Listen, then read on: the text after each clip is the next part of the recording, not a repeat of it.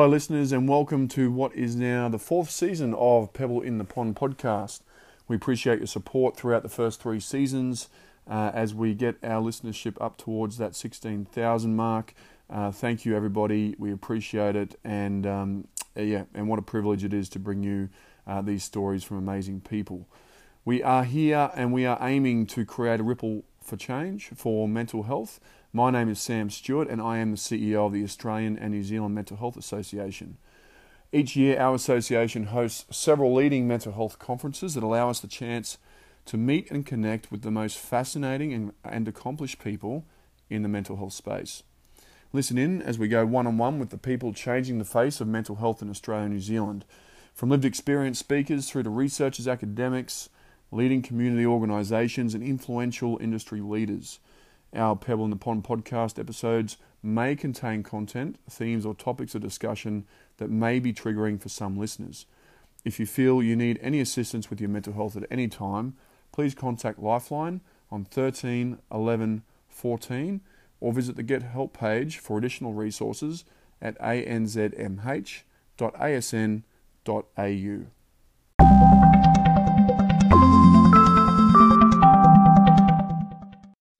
When it comes to mental awareness in Australia, how do we know how well we're progressing as a whole? With over 25 years of youth work experience under his belt, this week's podcast guest, Bernie Shakeshaft, believes young people are the most accurate barometer of how we are faring as a nation. In the early days of his career, Bernie saw kids dropping out of school, getting into trouble, and falling through the cracks of a system that couldn't meet their complex needs. Founding the organisation Backtrack was his solution supporting youth at risk to stay alive, out of jail, and chase their hopes and dreams.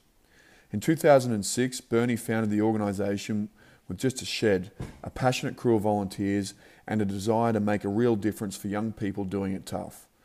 Since then, Backtrack has gained national recognition for its holistic, flexible, and long term model and set a gold standard for youth work across the country. After holding the position as CEO for 15 years, Bernie continues to play an active role in setting the organisation's strategic direction in his capacity as founder, board director, and member of the executive team. Bernie has been named Australian of the Year Local Hero in 2020 and National Rural Health Alliance Unsung Hero 2019 and received the SPERA Australian Rural Education Award in 2018, the Australian Crime and Violence Prevention Award in 2017, the Churchill Fellowship Award in 2014, and an honorary doctorate from the University of New England in 2020. He and Backtrack have also been the subject of the award winning documentary Backtrack Boys and biography Back on Track. Stay tuned to find more about Backtrack uh, and also what Bernie's work has been in advocating for marginalised youth.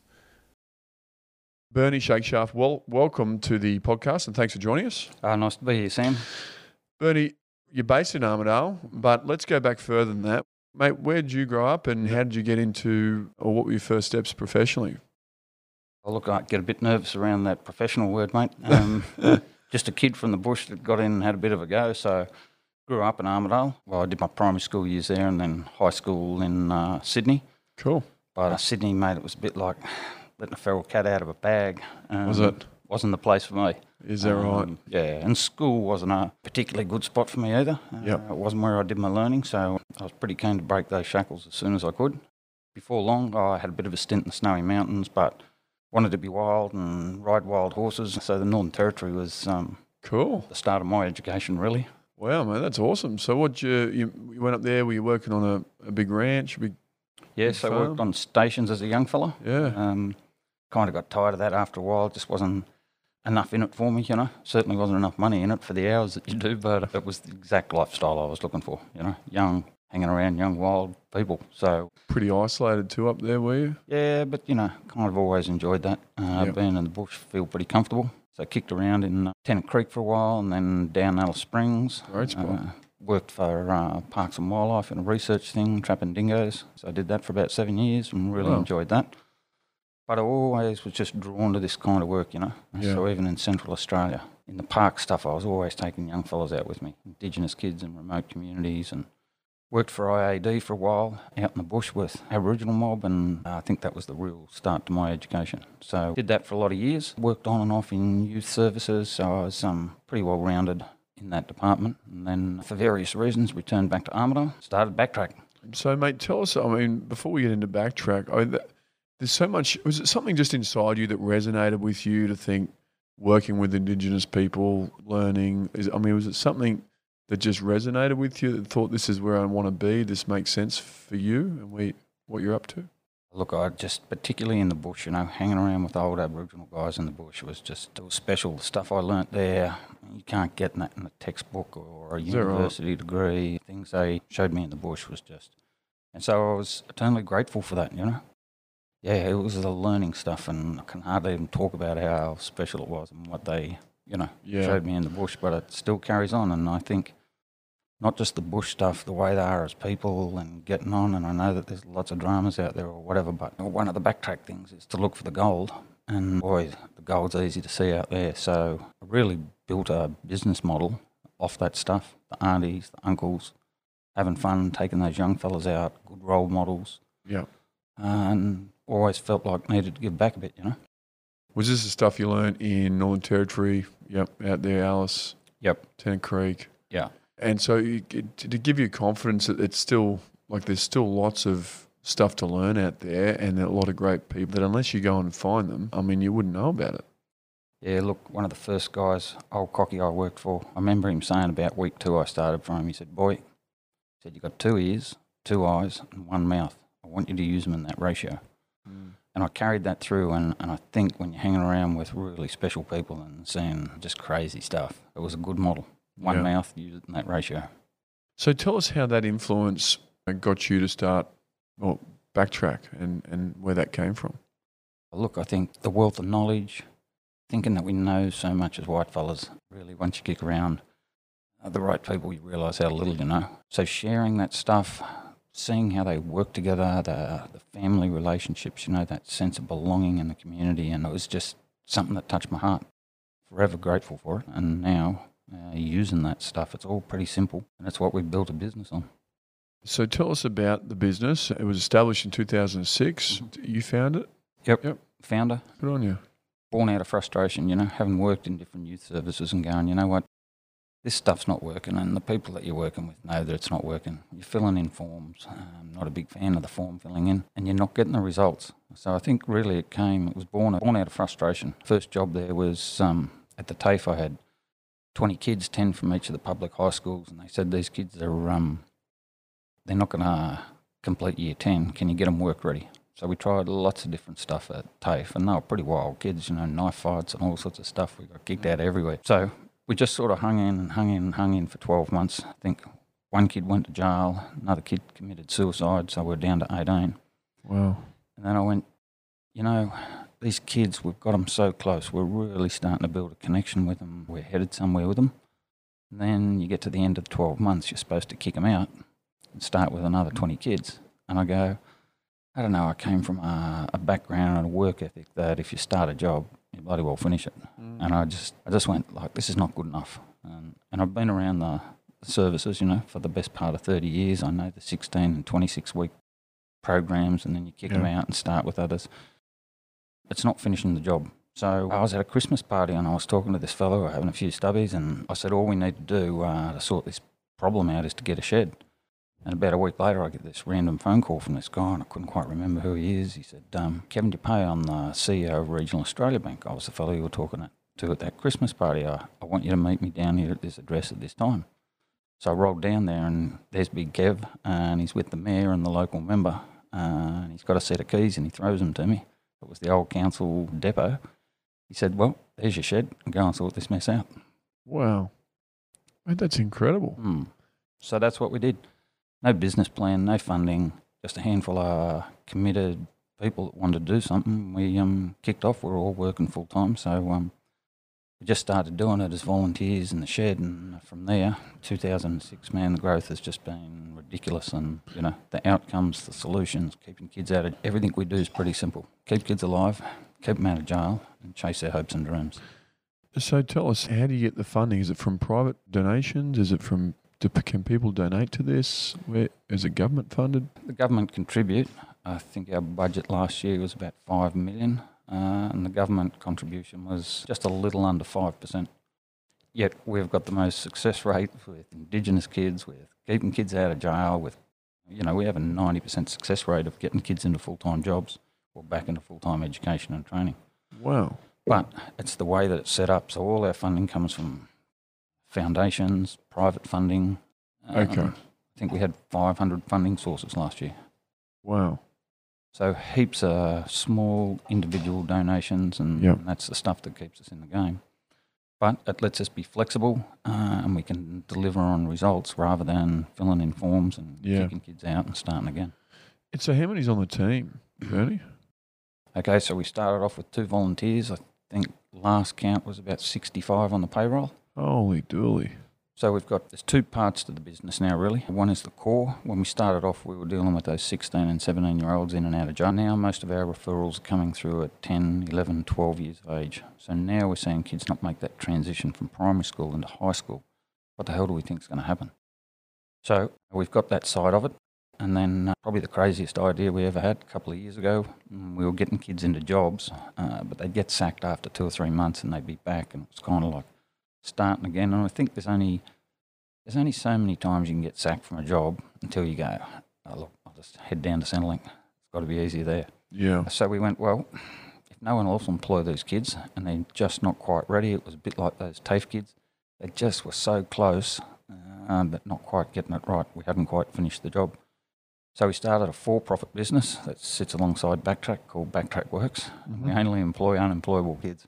Wow. How's that for a business model?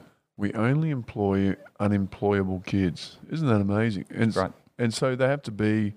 Is there an age they have to be? Can they be f- they 13, 14, doesn't matter? Yeah, we put a lot of kids. If if the reading and writing's not working for them in our classroom, because we've got a classroom as well, we'll start them on like school-based traineeships. So they've got to do a little bit of the reading and writing, but then we put them out in the paddock and, and learn out there. So we've got pretty hands-on supervisors and tradies and farmers that give us a hand. So we sort of start them at any kind of age. I guess mid-20s would be about the oldest what we have got now, we're finding is some of these kids that went through the program years ago, like five or six years ago, that have been out in the real workforce, are now back leading teams as supervisors. So Wow. the majority of kids are Indigenous, and when we talk about closing the gap, I look at what we're doing with keeping those kids alive. They're not getting locked up in Armidale. I think Armidale, there are only two LGAs in New South Wales with juvenile crime stats with downward trends. Tweed Heads is one, and Armidale is down a whopping almost 40%. Since 2006, when this was established. Yep. So they looked at the, the stats 10 years before we started and then compared that to all the other towns of similar sizes. And But that's incredible, isn't it? I mean, the results that you're getting and speaking of, it's. Is it a surprise to you? No, look, it's um, I really like the simple stuff. You know, nationally we know the stats. here. 20% of your kids will do 80% of your damage. Yeah. Target those 20% of the kids, and in small towns that's easy because everyone knows who they are. When are they in trouble, and what are the circumstances? Usually drug and alcohol. Usually on a Friday and a Saturday night. Uh, now you don't need to be a rocket science to work this out. You target that 20% of kids on Friday and Saturday nights, take them out of the town, and that's where our dog program comes in. Your crime stats just start tumbling. So when we kicked off, the magistrate, local magistrate there said Children's Court was taking three full days. Recently, the last time we looked, I think Children's Court starts on Monday morning and it's done and dusted by lunchtime. Wow. What's the dog program? Oh, look, um, just goofing around. I've always had working dogs. We keep about 40 working, 40 working dogs now, so they're across all aspects of our program, you know. The girls take them in at the old people's homes, which has been great through. We've got a program where we target the little bush schools. Someone goes out and kids that won't have a go at reading sit and read to a dog for an hour. It's pretty special to see. So the kids that are struggling with their reading, they sit down with the dog and read to the dog, Yep. and that works. Absolutely, it works. And it's, again, it's simple stuff. Guess what? The dog never goes, mate, the book's upside down. So kids are just having a crack at it, you know. They don't correct them on pronunciation, they just let them have a go. And it's just this beautiful little connection. So that's with the little kids. With the big kids, there's a sport called uh, working dog high jump. And we've been travelling well, as far down as Melbourne, all over the countryside, competing in these working dog high jump competitions. I think we had a world record for a while. We won a couple of Australian titles. We nearly kind of destroyed the sport in New South Wales because uh, people would go, oh, here come those professionals. Here we are, show up with a bunch of rat bag kids and caps on back the front and no shirts. But the kids were winning, and it breaks down these boundaries, the communication, the connections, you know. So, So the, the, they have a competition about how high a dog can jump. yeah, yeah. So we got dogs jumping 12 foot high up a wall. Yeah, there you go. Yeah, So so you got these dogs, you feed them, and you, they train them as well, absolutely. and they get ownership of a dog, sort of thing, like as a group ownership, I guess. It's a group ownership. You know, mo- a lot of our kids are couch surfers, that sort of stuff. So you can't expect that they can look after Yeah. a dog properly. So we, we keep the dogs, and then we got the dogs working in lots of different kind of programs. So we do specific stuff every week with the dogs, but there are always dogs kicking around the shed. So kid comes out of the welding shed, chucking stuff and having a meltdown, grabs a dog, goes for a walk around the block. You know, it's um pretty special to see. That's incredible. So tell us, you went from that, that building that the council and your mate from was it Regional Australia Bank Yep. helped you get access to back in two thousand and six. Yep. And so from there, what have you got now? Like you got a classroom. Yeah, we've got a classroom in there, so it's the old council depot. Every time Okay. council moved a bit of stuff out of a shed, we jumped in there. Oh Uh, right. So we've got a welding shed down there. We've got a carpentry. We've got a classroom. We're about to add on to it. Our welding business is just growing exponentially. So you teach the boys to weld and build. Weld, build. We've got a residential program as well. Wow. But when we're building a classroom in an old shed, we could get a builder to come in and do it. But our kids are not learning anything. So if you're gonna, you know, if we're gonna build something, we employ the builder, and he's got to work with our young fellas.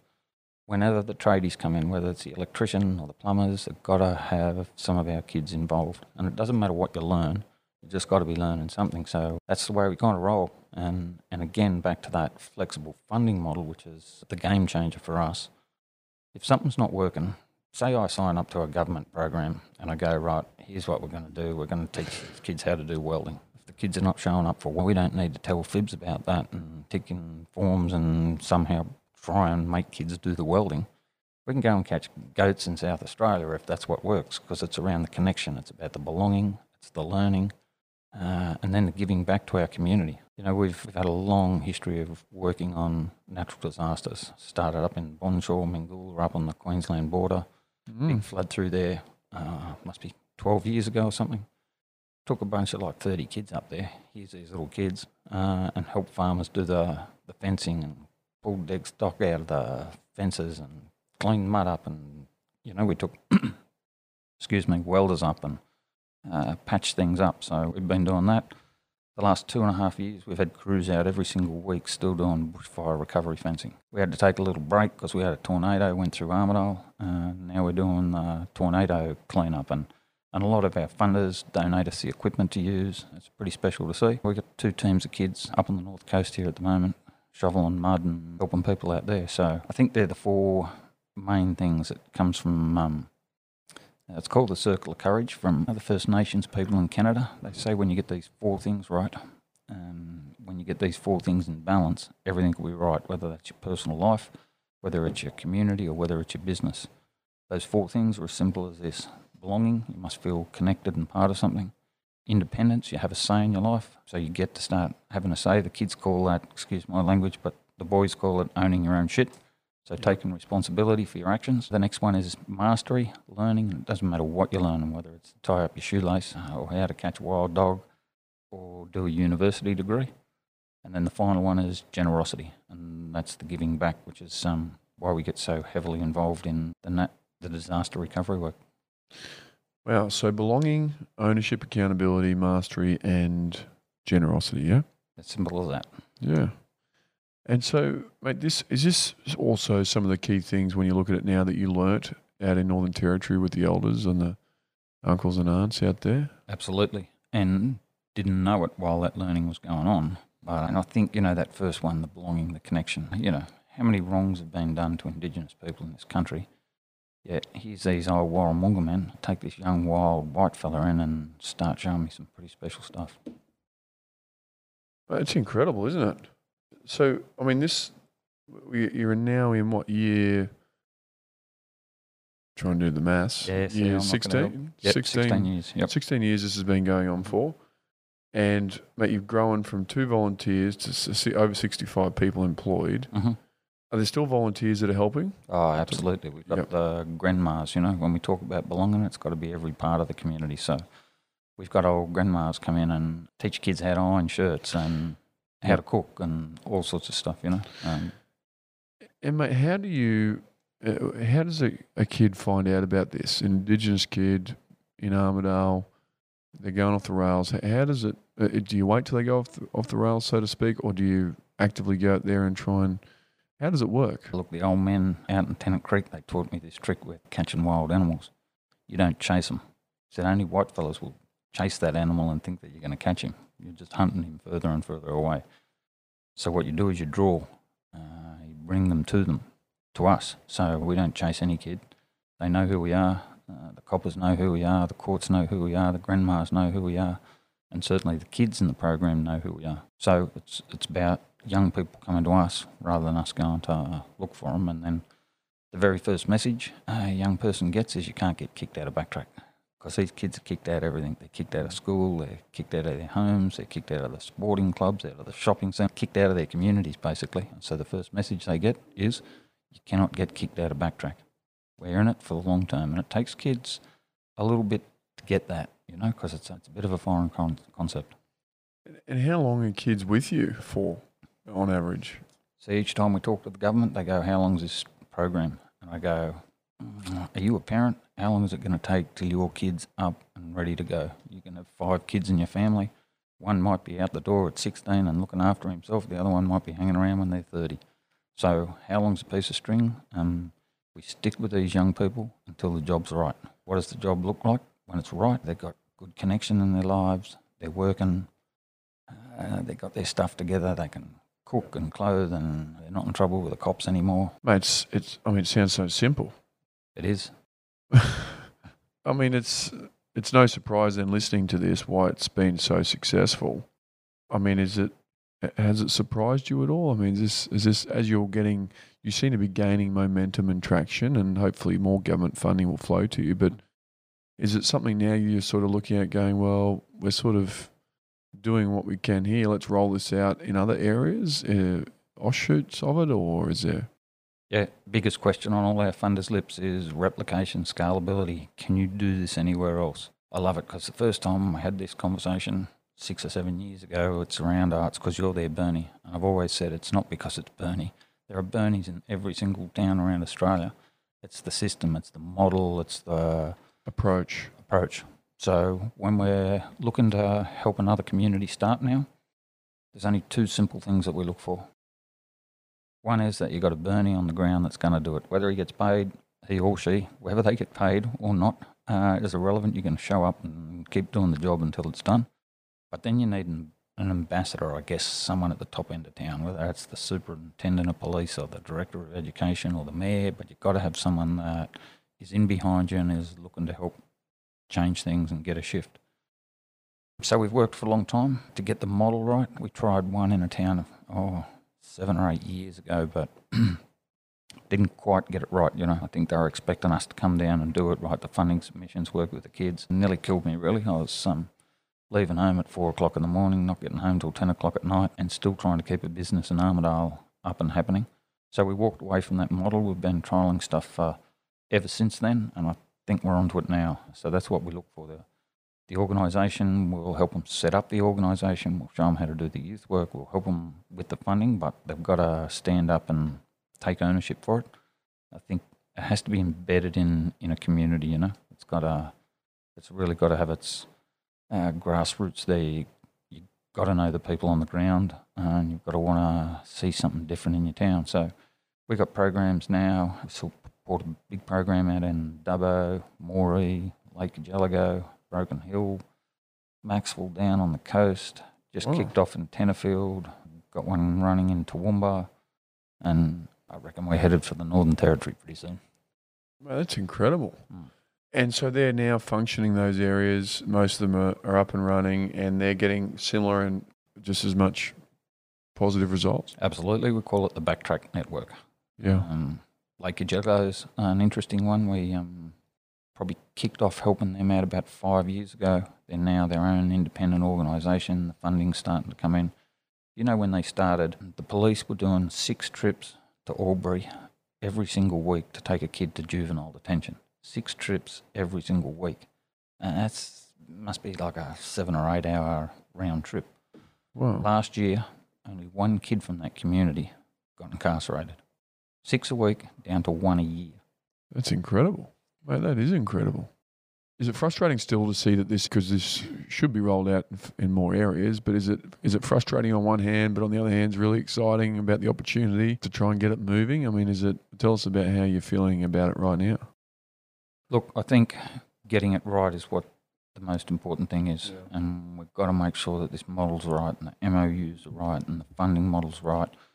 Um, could we put our foot on the pedal? Uh, I reckon we could. You know, when I did my Churchill scholarship, I saw some wonderful funding models overseas of organisations that were um, punching well above their weight, and a lot of those were half private funding, half government funding. But the similarities with the long-term programs, holistic in nature, multiple funding sources, so that if we have a change of government, for example, if you're just reliant on one funding source and something happens, you're in trouble. So we've got that. The opportunities are there. I think we've got over 150 communities on the waiting list going. Would you come and give us a hand to get started? 150. I don't know if we'll get to all those in my lifetime. Wow, 150.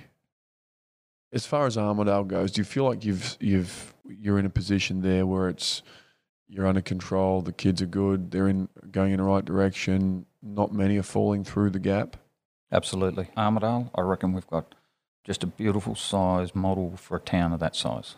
Yeah. Um, so we just got to keep that rolling along. We've got sensational staff down there. There's 20 Bernies down there in that shed, and they run it like clockwork. It's um, it's working. So I think we've got enough areas covered. The girls, we're doing the preventative work. We concentrate on the little bush schools around.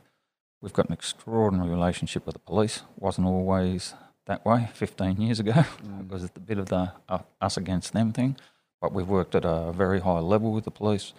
Got great relationships every Wednesday, uh, and I'm talking about the senior police coming down and detectives, and they drop down the kids because we're teaching the kids how to use the the barista machine. So the cops come down and um, Coffee.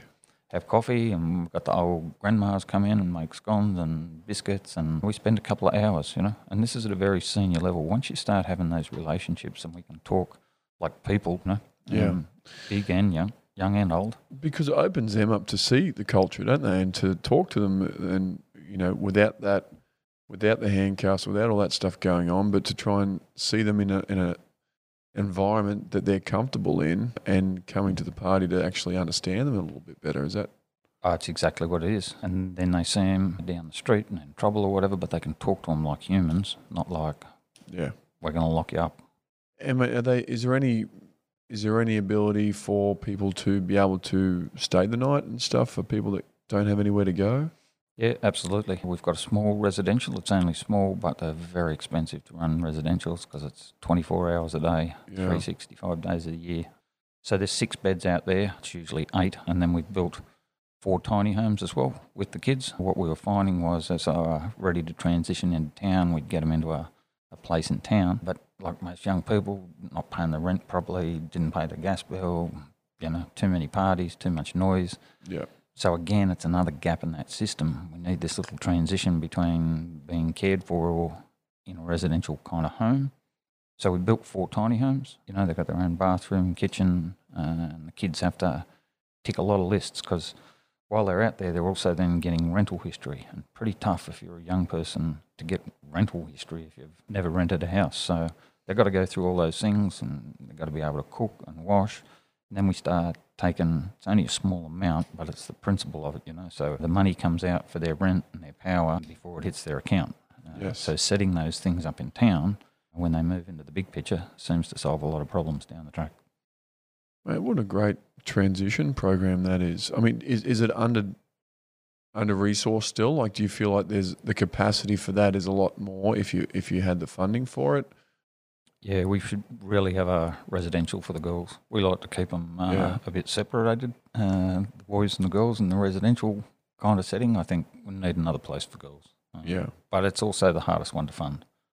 Yeah, because you're right. You need someone there, or multiple people perhaps there, to, almost around the clock, wouldn't you? Always, yeah. I mean, the kids are with us through the day, but we've got a, we run a kind of a house parent model, which seems to be golden for us. Really works for us, works for the kids, but uh, but it's a tough job, you know. Uh, we're dealing with the kids that you know have slipped through the cracks in society. It's um, I don't say it's easy work, and it's a tough business.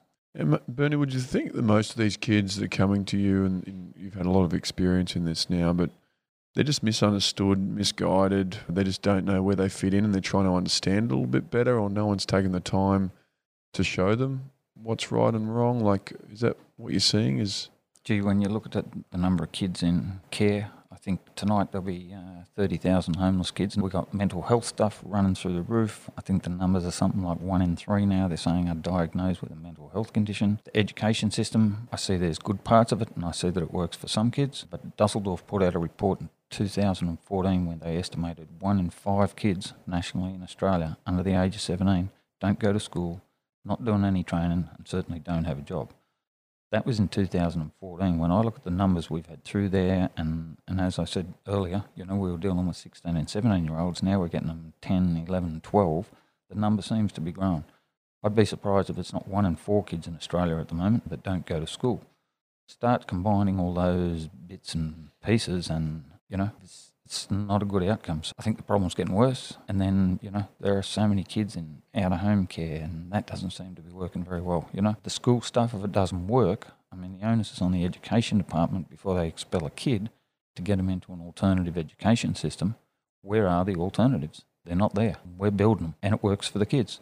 I don't know. I mean, I think we need to shake this education system up. If you look at transport 150 years ago, we were riding around on ponies to where Yeah. we're at today. It's extraordinary the difference. Um, technology. Look at where we were 150 years ago to where we are today. Have a look at education where we were 150 years ago, where we are today. I get there's computers and stuff in the classroom, but it hasn't kept up with the speed. You know, it's still 20 or 30 kids with one teacher, all learning the same way, doing the same stuff over and over. yes, a lot of memory regurgitation of content and that sort of thing. Which you're right. If you don't fit into that model, Mhm. then people somewhat just think, well, maybe I just don't belong to this, and, and that's why they're probably playing up and, and not concentrating. And once you're kicked out of school, uh, let's say it is just one in five. Once you're kicked out of school, what do those kids do through the day? Yeah, Then the trouble starts. And if you don't feel connected to something, if you don't have that belonging, you'll create your own belonging. That's where you get little gang groups and stuff, you know. Uh, and if everybody's against you, they'll stick in. So we just got to do it in a little bit of a different way. And I, I think it's a very easy problem to solve. Just got to get on and do it. well, that's incredible. I mean, it'd be so rewarding, wouldn't it, to be part of this program and to be able to see that come through. I mean, it must give you some serious pride to look back on what's been achieved and and the people that have helped you achieve achieve it, of course, but. To have the outcomes that you're getting is is truly amazing. So, I mean, congratulations! But it must be something you're very proud of. Oh, absolutely. But I, uh, I'm going to keep coming back to it. I don't see the job's done yet. Yeah. Want to do it.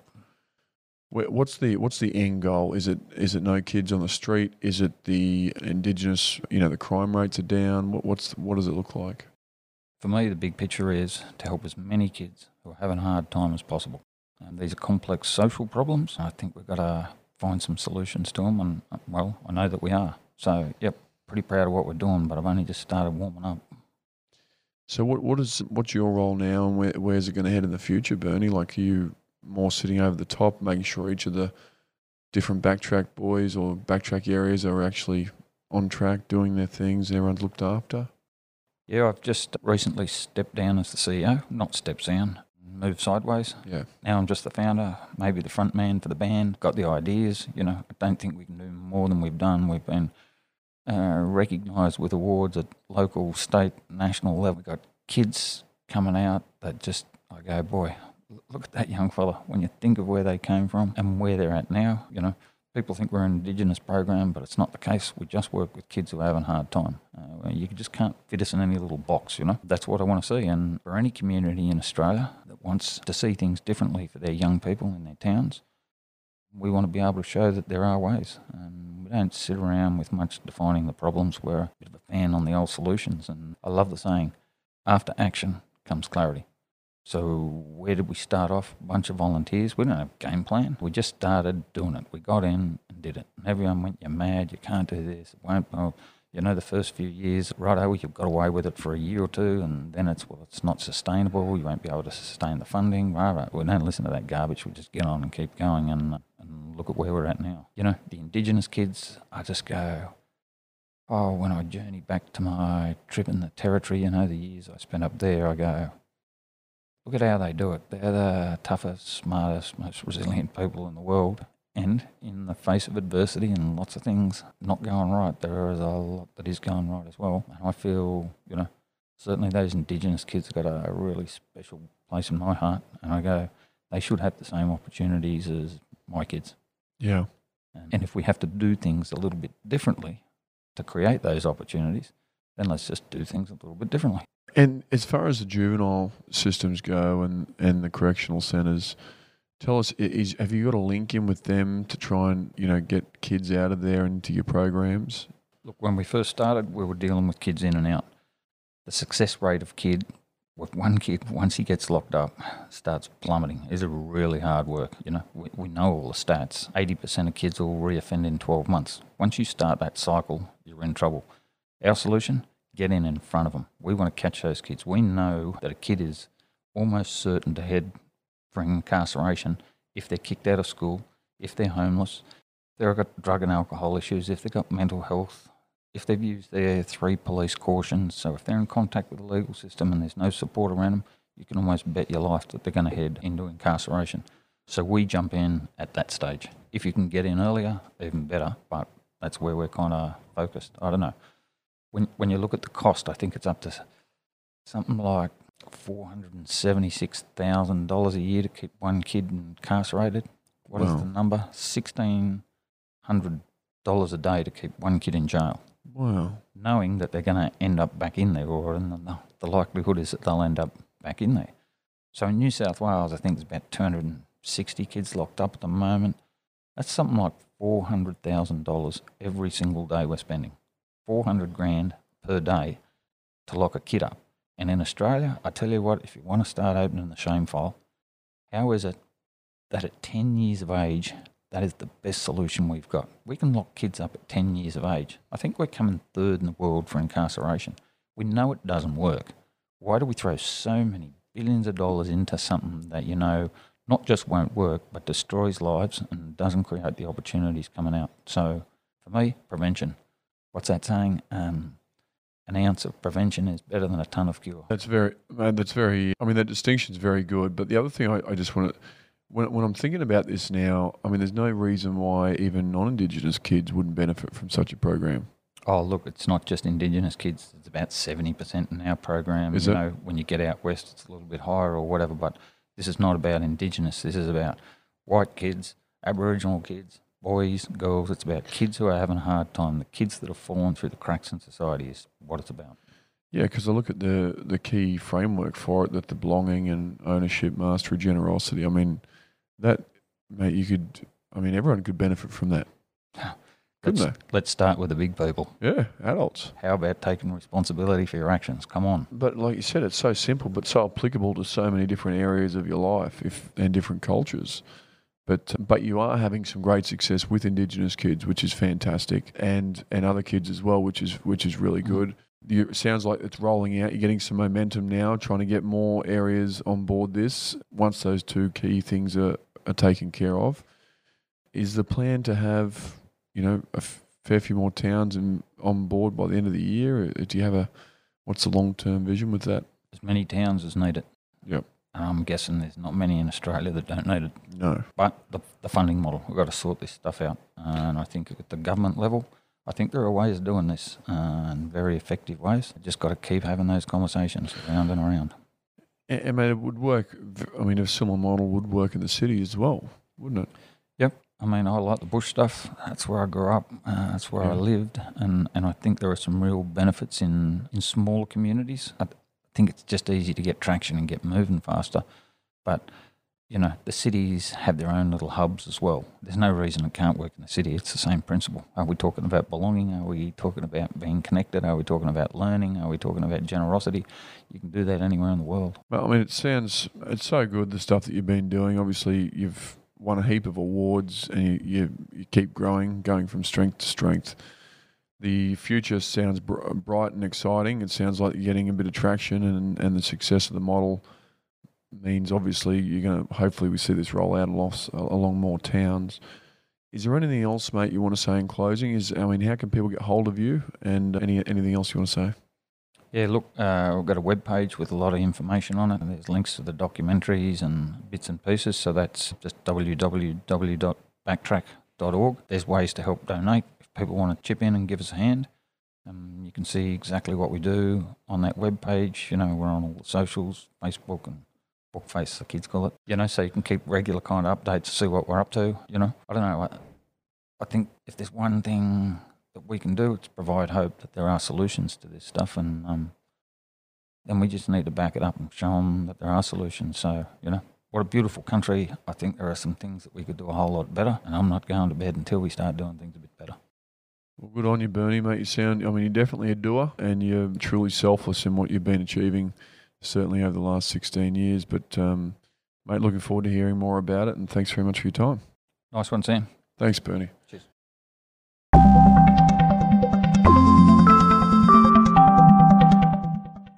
Is there someone working in mental health who you'd like to be featured on the podcast? Are there more questions you want the answers to?